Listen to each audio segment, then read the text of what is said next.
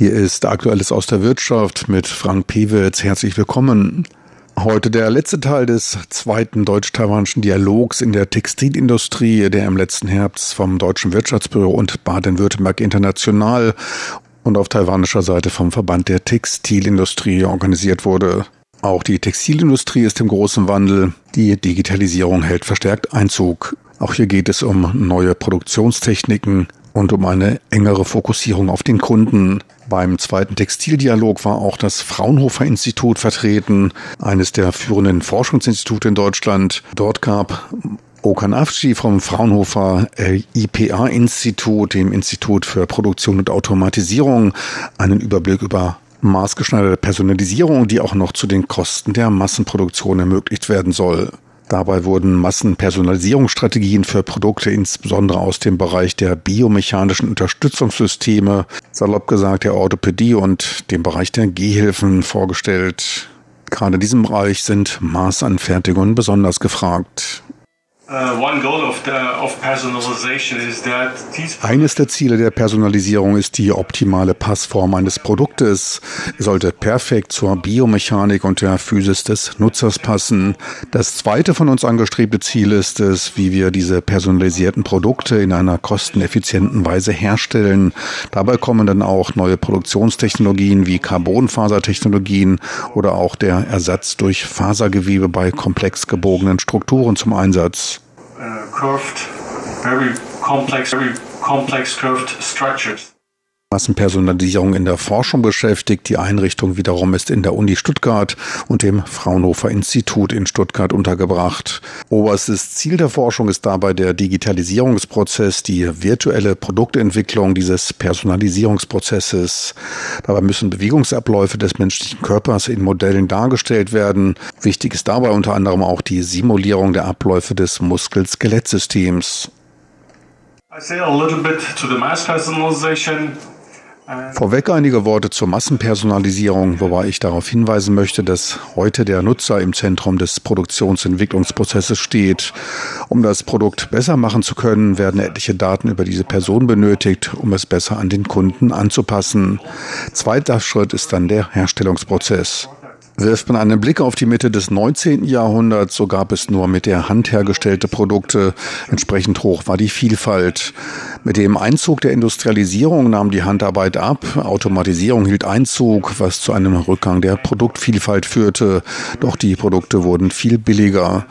Pionier der Massenproduktion war der Autoproduzent Henry Ford, der mit dem Slogan auf den Markt trat. Die Leute können das Modell T in jeder Farbe haben, solange sie schwarz ist. Es gab nur das, was angeboten wurde. VW optimierte später diese Strategie. Die Massenproduktion hielt Einzug bei anhaltender geringer Vielfalt. Ab den 80er Jahren kam es dann zu einer stärkeren Individualisierung, einer mehr kundenorientierten Massenproduktion. Dies betraf dann auch den biomechanischen Bereich, auch, auch den Bereich der Gewebeentwicklung. Ab dem Jahr 2000 traten dann drei Hauptrichtungen auf. Globalisierung, also günstige Produkte bei hoher Vielfalt. Ferner wurden auch die regionale Nachfrage und auch die hochdiversifizierende Personalisierung verfolgt. Dabei gehen eine breite Vielfalt mit hoher Komplexität einher. high diversity, but very complex production process or product developing process. Dies hat auch Einfluss auf die Geschäftsmodelle und die Beziehungen zum Kunden. Momentan bestehen diese überwiegend aus Beziehungen zwischen Unternehmern und zwischen Unternehmen und Kunden, also B2B und B2C. Unternehmen und Kunden stehen dabei in einer linearen Beziehung. Jetzt fokussieren die Beziehungen auf den Nutzen, sind stärker bedürfnisbezogen auf die Alltagsanforderungen des Nutzers orientiert, kontextbezogen und personalisiert. Man spricht daher jetzt von Unternehmen-Nutzer-Beziehungen. Kurzform B2U. Im neuen Business-to-User-Modell steht der Nutzer im Zentrum, ist umgeben von Unternehmen. Es bestehen direkte Querverbindungen zwischen den Unternehmen und den Nutzern. Die Rolle des Nutzers ist sehr wichtig, da er jetzt auch in den Produktionsentwicklungsprozess einbezogen ist.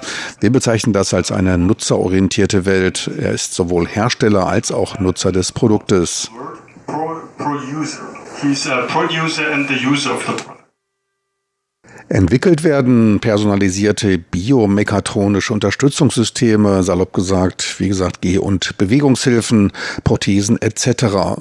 Bei der Produktentwicklung wird das Nutzerverhalten erfasst und aus der Aggregierung der Daten Grundmodelle entwickelt. Diese werden dann spezifisch durch Virtualisierung der Produkte an die Gewohnheiten des Nutzers angepasst. Dabei verwendet man einen hybriden Produktionsprozess, bestehend aus günstigeren Standardkomponenten aus der Massenproduktion und den personalisierten Komponenten. Hergestellt werden damit bereits Bewegungshilfen zum Heben schwerer Lasten. Auch im Bereich Sport, Bewegung und Medizin kommen diese bereits zum Einsatz. Dafür müssen die Bewegungsdaten des Patienten oder des Nutzers im Labor analysiert und in Robotersysteme eingespeist werden, damit sie wiederholbar und auch für Tests zum Einsatz kommen können. Damit können dann zum Beispiel Prothesen auf ausreichende Stabilität überprüft werden. Untersucht werden dabei auch Belastungen der Muskeln und Sehnen und deren Prozessabläufe, die wegen unterschiedlicher Arm- und Beinlängen bei jedem anders ausfallen. Besonders komplex ist die Untersuchung der Muskeln, angefangen von der Anzahl bis zur Verwendung. Manche sind für die Stärke, andere für die Feinmotorik zuständig, andere wiederum für die Ausdauer. Mehr als 1000 Muskelaktivierungsmuster wurden bereits untersucht untersucht. Schon bei der Aktivierung des Oberarmes fallen enorme Datenmengen an, die in den Terabyte-Bereich gehen. Im Anschluss an den Vortrag sprach ich nochmals mit Okan Avci über den vielversprechenden Titel seines Vortrages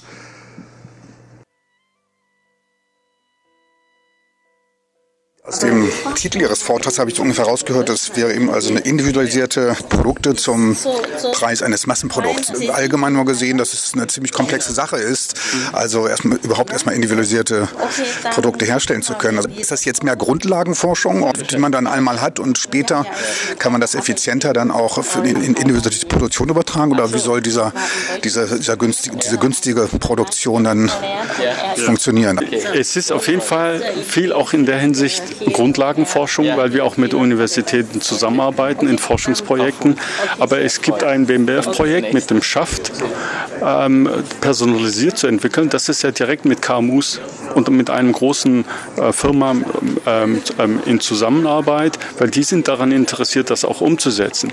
Ähm, über die Kosten ist immer schwierig zu sagen. Idealfall ist natürlich zum Kosten der Massenproduktion. Aber der, dieses Ziel ist an, wie in der Forschung ein Wunschziel. Und, aber es gibt ja diesen, diesen, ähm, diesen Patch Fiber, äh, Fiber Replacement Patch System, was die Firma für Luft- und Raumfahrtindustrien entwickelt hat. Das ist eine Ausgründung aus der äh, Technischen Uni ähm, äh, München und ähm, das nutzen wir jetzt in, den, in, in, in, diesem Forschungsprojekt umzusetzen auf Medizinprodukte. Und jetzt kommen zwei, äh, zwei Sachen zusammen. Einmal die Simulationsseite, die ich heute gezeigt habe, die Mensch-Simulation, Produktinteraktion und die arbeiten an der Produktionsseite. Wie kann, können wir diese Daten, die wir aus der Simulation bekommen, in die Produktion umsetzen, weil das System läuft automatisch. Und wenn wir, da diese Produkte sowieso Handarbeit sind, würde das System natürlich auch kosteneffizient dann sein, weil so eine Prothese kostet mehr, also hochentwickelte Prothesen, handbearbeitet und immer wieder nachgebessert, mehrere tausend Euro. Und dann könnte so ein System, wenn man auch diese Schritte nicht mehr braucht, weil viele Daten schon vorher aufgenommen werden und das halt automatisiert wird, dass ein Orthopädietechniker auch eine gewisse Hilfe bekommt, ähm, könnte das effizienter werden, kosteneffizienter im Gesamten. Im recht kostenträchtigen Bereich da ist ja. Technologie gut einzusetzen. Ne? Genau, wo sowieso viel Handarbeit und, äh, eingesetzt wird. Natürlich macht es ähm, keinen Sinn, so komplexe System bei einem, vielleicht bei einem 5-Euro-Produkt äh, umzusetzen. Aber wenn, ähm, und dann ist auch diese Effizienz gefragt. Also wenn, wenn wir zeigen können, also das muss man natürlich in den Forschungsprojekten tun, wie Evidenz das ist, was wir tun. Also der Mehrwert an einem Produkt, den wir so entwickeln, zu sagen, das bringt dem Patienten, den Kunden, den User einen, einen deutlichen Mehrwert. Und dann ist die Kostenfrage vielleicht manchmal auch ein bisschen beantwortet. Es darf natürlich nicht die Grenze überschreiten, wo wir sagen, man ist vielleicht dann bereit, mehr zu bezahlen, aber wo ist die Grenze? Dass sich natürlich auch solche Prozesse rentieren müssen.